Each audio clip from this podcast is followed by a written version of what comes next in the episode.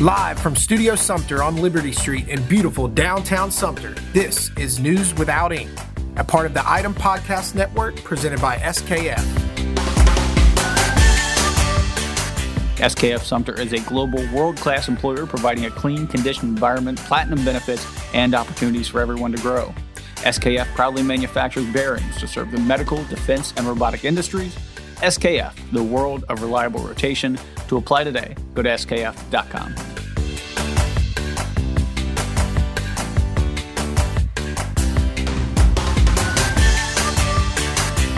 Welcome back, everybody. It's a new week here. Bruce is back. He's got some trivia for you on Valentine's Day. Again, last week we hit uh, the loveliest cities. This week it's chocolate themed, so I'm looking forward to hearing about that from Bruce. Uh, it's a beautiful day here in, in Sumter. This is this is what I envisioned when my wife and I were thinking about moving to South Carolina. It was February's where it's 70 degrees, and I'm actually burning up in my sweater. This is this. You can't beat this.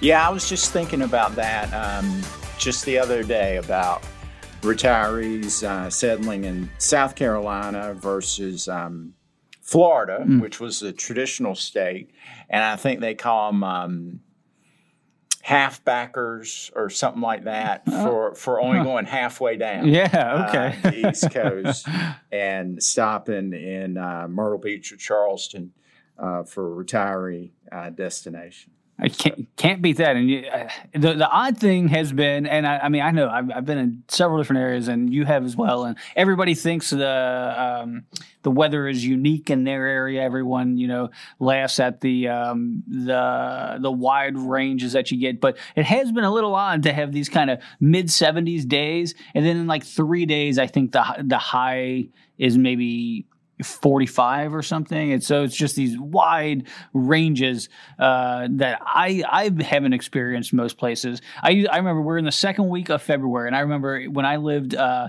um, right outside of Cincinnati. This was the week that I always circled as we are going to have. It's going to be seven degrees, and we're going to have crazy snow and ice and stuff. This is the second week of February it's 70 degrees. People are playing baseball. You go up to Hartsville Coker College is playing baseball right now. This is uh you can't beat this. yeah, it's uh, it's pretty nice. We can't complain too much. Uh, with the weather for sure. Uh, all right, let's get you caught up on some of the stories from last week. Uh, first one that jumped out, uh, there was a shooting at a at a local bar, at a Sumter bar, and that suspect uh, who was loose for a couple days has been arrested. Correct? Yes, this uh, this actually Shelby um, just posted our cops reporter just posted this story this morning from last night. A 29 year old man was taken into custody uh, late Tuesday in connection to a shooting on February 2nd. His name is Jarrell Harriet, and he faces multiple charges, including attempted murder, according to the sheriff's office. Uh, the incident took place at a bar in the 1300 block of Peach Orchard Road out in the county uh, where one man sustained a minor injury during the incident and multiple vehicles were damaged. Um, she's going. We have a story online now, and we'll have more updates in tomorrow's paper and also our waste, website and Facebook page on um, the man's arrest and charges. Uh, so you can check out um, our online channels or our newspaper for that information. So it sounds like it was attempted murder, right? So the the um, the the victims survived. Yes. Is, is okay. And was it just one victim, two victims? One. One victim. Okay. And uh, all right. And uh, we've got an arrest. So, like you said, keep a, keep an eye out on uh, on our website and Facebook page for uh, additional information as that comes in. Uh, let's move to a, uh, tragic story here. There was a mobile home fire just uh, just early Tuesday uh, that uh, resulted in two deaths. Yes, Shelby also wrote this article, um, and um, this occurred early Tuesday and is in our Wednesday edition. And a mobile home fire at Crescent Mobile Home Park in the county at 4100 Broad Street outside the city limits resulted in two deaths. Um, Crystal Grant, 31, and Harry Smoot, 82, both Sumter, uh, passed away. Uh, they were found inside the home pronounced dead on the scene. A third resident escaped unharmed, according to Sumter Fire Department. Uh, the fire department received a call about 7:26 a.m. on Tuesday morning, and from what I understand uh, from Shelby's article, five stations arrived shortly thereafter to the mobile home engulfed in flames, and about 25 firefighters had the fire under control uh, by 7:50 a.m. Uh, one firefighter was injured after falling through the floor, and he was transported to Prisma Health Tuomey. A fire department spokesman said the fire started in the living room around a space heater, but investigators are still determining the cause of the fire, which was not considered um, suspicious. Again, you can check our newspaper and online for updates on that. Uh, yeah, that's terrible. Uh, rough to hear about a firefighter that was injured as well. Twenty took twenty five to get that uh, to get that under control. Looks like they did it in quick order though. Uh, yeah, sad story there, Bruce. You're coming at us with some sad stuff today. Uh, let's move on to the to the next uh, next story here, which is a little bit more uplifting. You, uh, I believe, you spoke to a local guidance counselor out in Rembert, correct? Yes, that was in our weekend edition last week. It was my first time ever doing a story on a uh, profile on a guidance counselor and really an interesting story. Uh, she's been a guidance counselor in elementary school for 26 years. Wow. Um, wrap your um, mind around that for a little while. That's um, that's uh, not an easy task. And she's been predominantly most of the time at Rafting Creek Elementary School in Rembert. Uh, I think she lives about 30 minutes away in Northeast Columbia. So that's pretty interesting. And um, you know, I had never done a story on a counselor before, guidance counselor. And she even said when she first became a counselor that she thought a good quality for for a great counselor uh, to children uh, would be to be a big talker. Uh, but she's not. Hmm. Uh, she listens a lot. And uh, she said, I don't talk a lot, I listen. And uh, she said she went a lot of years believing that being a listener was a negative thing. But then she realized most of the time that is what people and the students need just somebody to listen. Um, through the years, she said the job has changed some, um, uh, given life issues now in 2020. Uh, but still, the basics of the job has stayed the same, and that being uh, the students need someone, need to know that someone is in their corner. And she follows the philosophy that her part initially is as a listener and not a talker, trying to understand what the students are trying to say. Uh, she said later in the conversation with elementary school students, she also tries not to give advice. Um, she said, preferring to talk through the issues with students and letting them come to the right decision or next step themselves. And she describes that where the student is the driver and she is more the passenger in the conversation, trying to just help them steer in the right direction. Um, she said a success story could be as simple as helping a preschooler um, um, rest and achieve nap time when uh, maybe they weren't sleeping before mm. uh, in school, or also a former student coming back it, from middle school or high school and coming back to say uh, thank you for sitting with me in your office and just listening. She said that happens two or three times a year, and um, she has a master's degree in counseling, and and her husband has even said to her because a 26 year career, I, I would think you would think as well, Scott. That's uh, pretty unusual to stay in the same position as a guidance counselor right. Uh, for that long. Especially but, something like this that, that I think is probably so stressful. Like I'm sure you're hearing about things that you can't just leave at the office. It's going to come home with you. Yeah. Yeah. And she said that's certainly the case with her. Uh,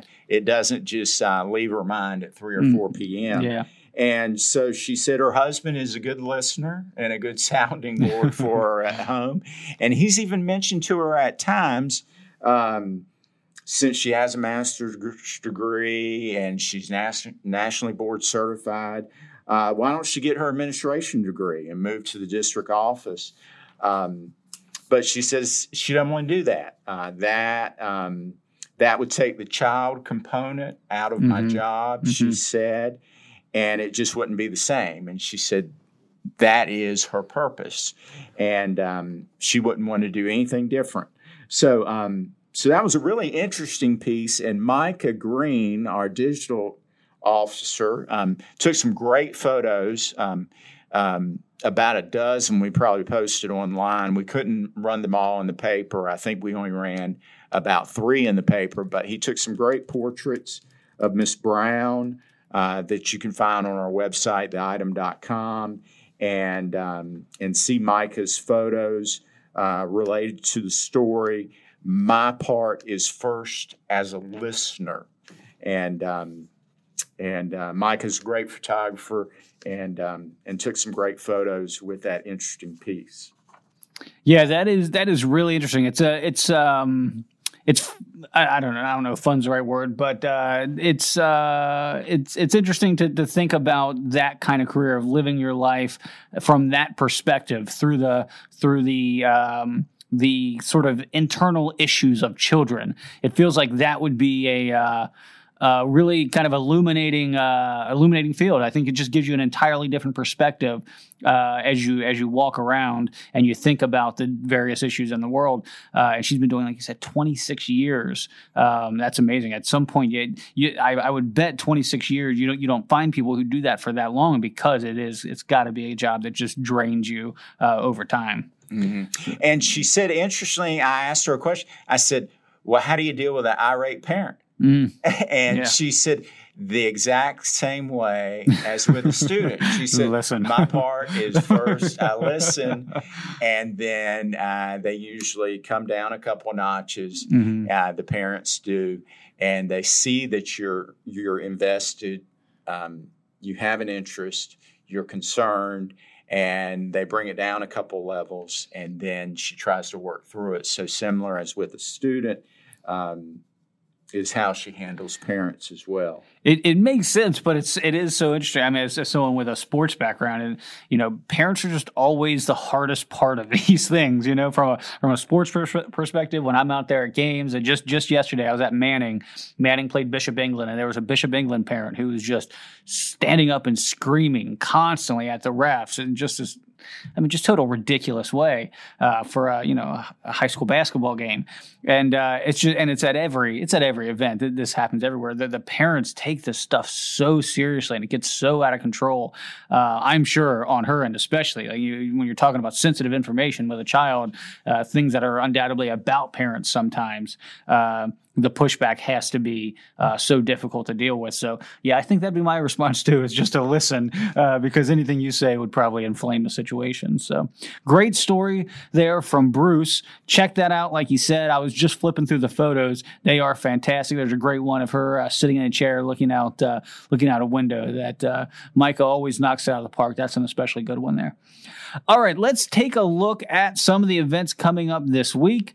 Uh, Bruce, the Mystics coming to town. Yeah, uh, they'll bring their uh, doo-wop music to Sumter, and um, Valentine's Day is Friday. Um, but your sweetheart might be willing to wait until Saturday to celebrate. hey, and that might be the better day to do it. Everything's going to be busy Friday. You know? that's true. That's true.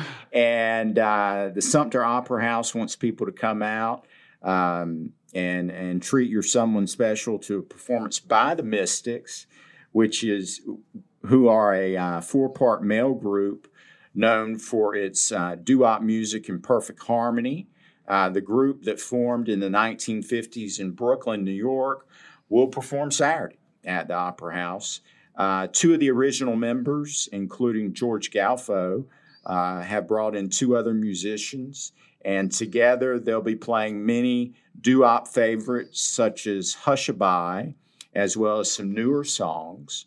And uh, audiences um, according to the Opera House, um, you may see the influence of Brian Wilson of the Beach Boys and rock and roll bands from the 1970s in the Mystics music. And also, many recording artists, uh, from what I understand, including Paul Simon, uh, teamed up with the Mystics uh, during their career at some point, and they uh, Paul Simon himself counts the group as influencing his own music. And um, though older audiences may remember the group that appeared twice on Dick Clark's American Bandstand, uh, younger fans may not realize that they also know of the Mystics as the group's version of Over the Rainbow was used in the hit HBO TV series uh, The Sopranos Oh, in the 2000s. wow. Interesting. And Hushabye, their classic hit, uh, stayed on the recording chart for more than six months and was later redone um, in other versions by the Beach Boys and Jay and the Americans. Uh, so the Opera House is saying if you remember the Mystics of old memories or new memories, um, they invite people to come out to the Opera House for the 7:30 p.m. showing on Saturday. Tickets range from 23 to 28 dollars. And for more information, uh, you can visit uh, the Opera House at www.sumteroperahouse.com or call um, them at 436 2616. Tell you what, the Opera House has been uh, knocking out of the park lately. They just keep coming up with these events. I'm like, I, I have to go to these. I, I want to go to that. That sounds so interesting. That sounds like a good night. Uh, all right, Bruce. Friday is Valentine's Day. Last week, you got us the loveliest cities. Uh, what what what was one of those loveliest cities? Uh, Loveland, Colorado. Loveland, Colorado. There you go. What was the, what was the one in North Carolina that was so close? I liked that one. Yeah, the, that that's a place we need to keep on our radar. Yeah. Just three hours away from Sumter. That was Love Valley. Love Valley, North All right. Carolina. All right, yeah, circle that one.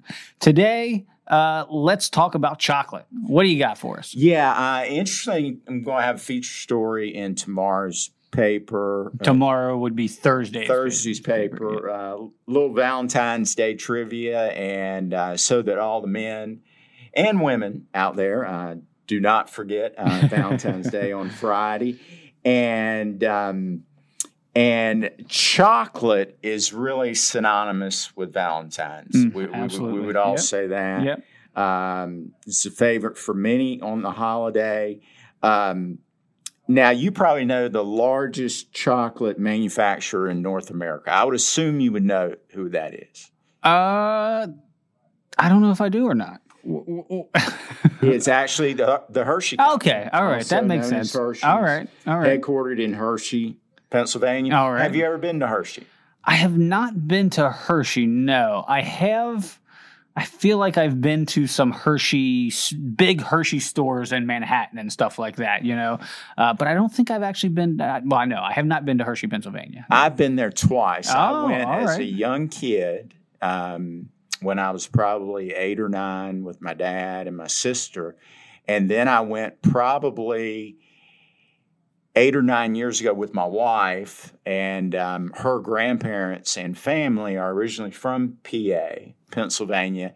And on the drive down, um, we have stopped. We stopped at Hershey uh, about eight or nine years ago, and um, Did you get to go to a factory or anything? yeah, yeah, we're able to ah. tour it, go through it, and um, um, pretty interesting place. I assume some of our listeners have probably been there. Do they give you free chocolate? I think you might get a sample or two. They gotta give you something. Sure. Yeah, I'm not yeah. sure. But um, so we have the Hershey Company in Hershey, PA, and according to the U.S. Census Bureau, Pennsylvania, that state, uh, ranks second in the U.S. in the total number of chocolate makers Oh. or manufacturers, with 119 in 2017. Second in the U.S. though. Second Oh, in the All US. right. Somebody has more than 119 chocolate makers. And- this is where I need to live. Is it South Carolina? And no, no, it's actually California. Okay. which all you right. may expect given that it's the biggest state in terms of population. Sure, sure. Carolina, uh, California, excuse me, had 137 chocolate manufacturers in 2017, Wow. according to the Census Bureau.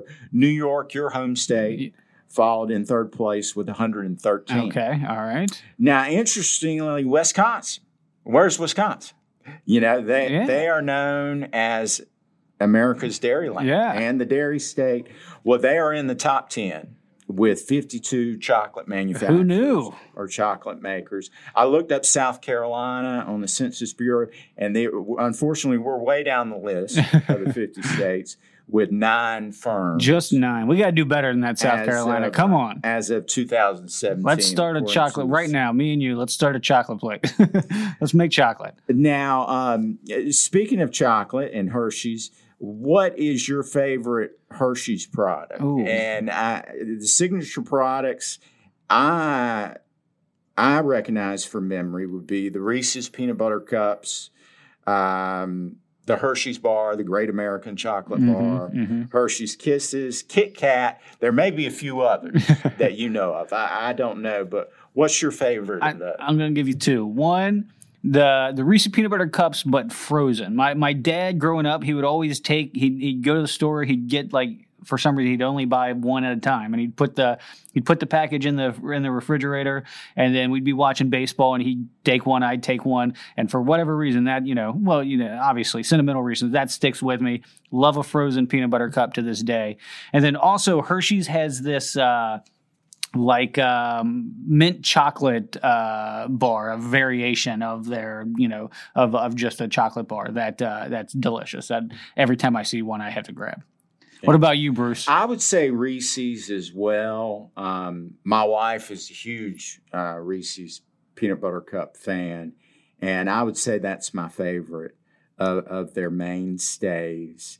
And um, so, um, have to agree with her. Yeah, you can't you can't beat it. For some reason, I sometimes think there's too much peanut butter in it, which is crazy because I am also someone who, in my backpack, because I travel around at uh, you know at games and stuff, and I often can't get to get a real meal. I'll often have a whole jar of peanut butter that I'm just eating with a spoon out of there to to you know to just have something. But for some reason, sometimes I don't know why the peanut butter cups feel a little too peanut buttery to me. I don't Yeah. know, nonsensical, but Yeah, and peanut butter, a great source of protein. yeah, Um, yeah, yeah. and uh, so I can certainly understand carrying around peanut butter jar. I know what I am actually doing on Valentine's Day, which is Friday. Oh, Uh, my wife and I are probably likely going to go to Chick Fil A for okay, dinner. all right. Um, Is it is it a case now? I know that there there are some places where you have to like get a reservation. Like back back uh, where I grew up in outside of Cincinnati, White Castles used to do that. Well, they still do that every Valentine's Day.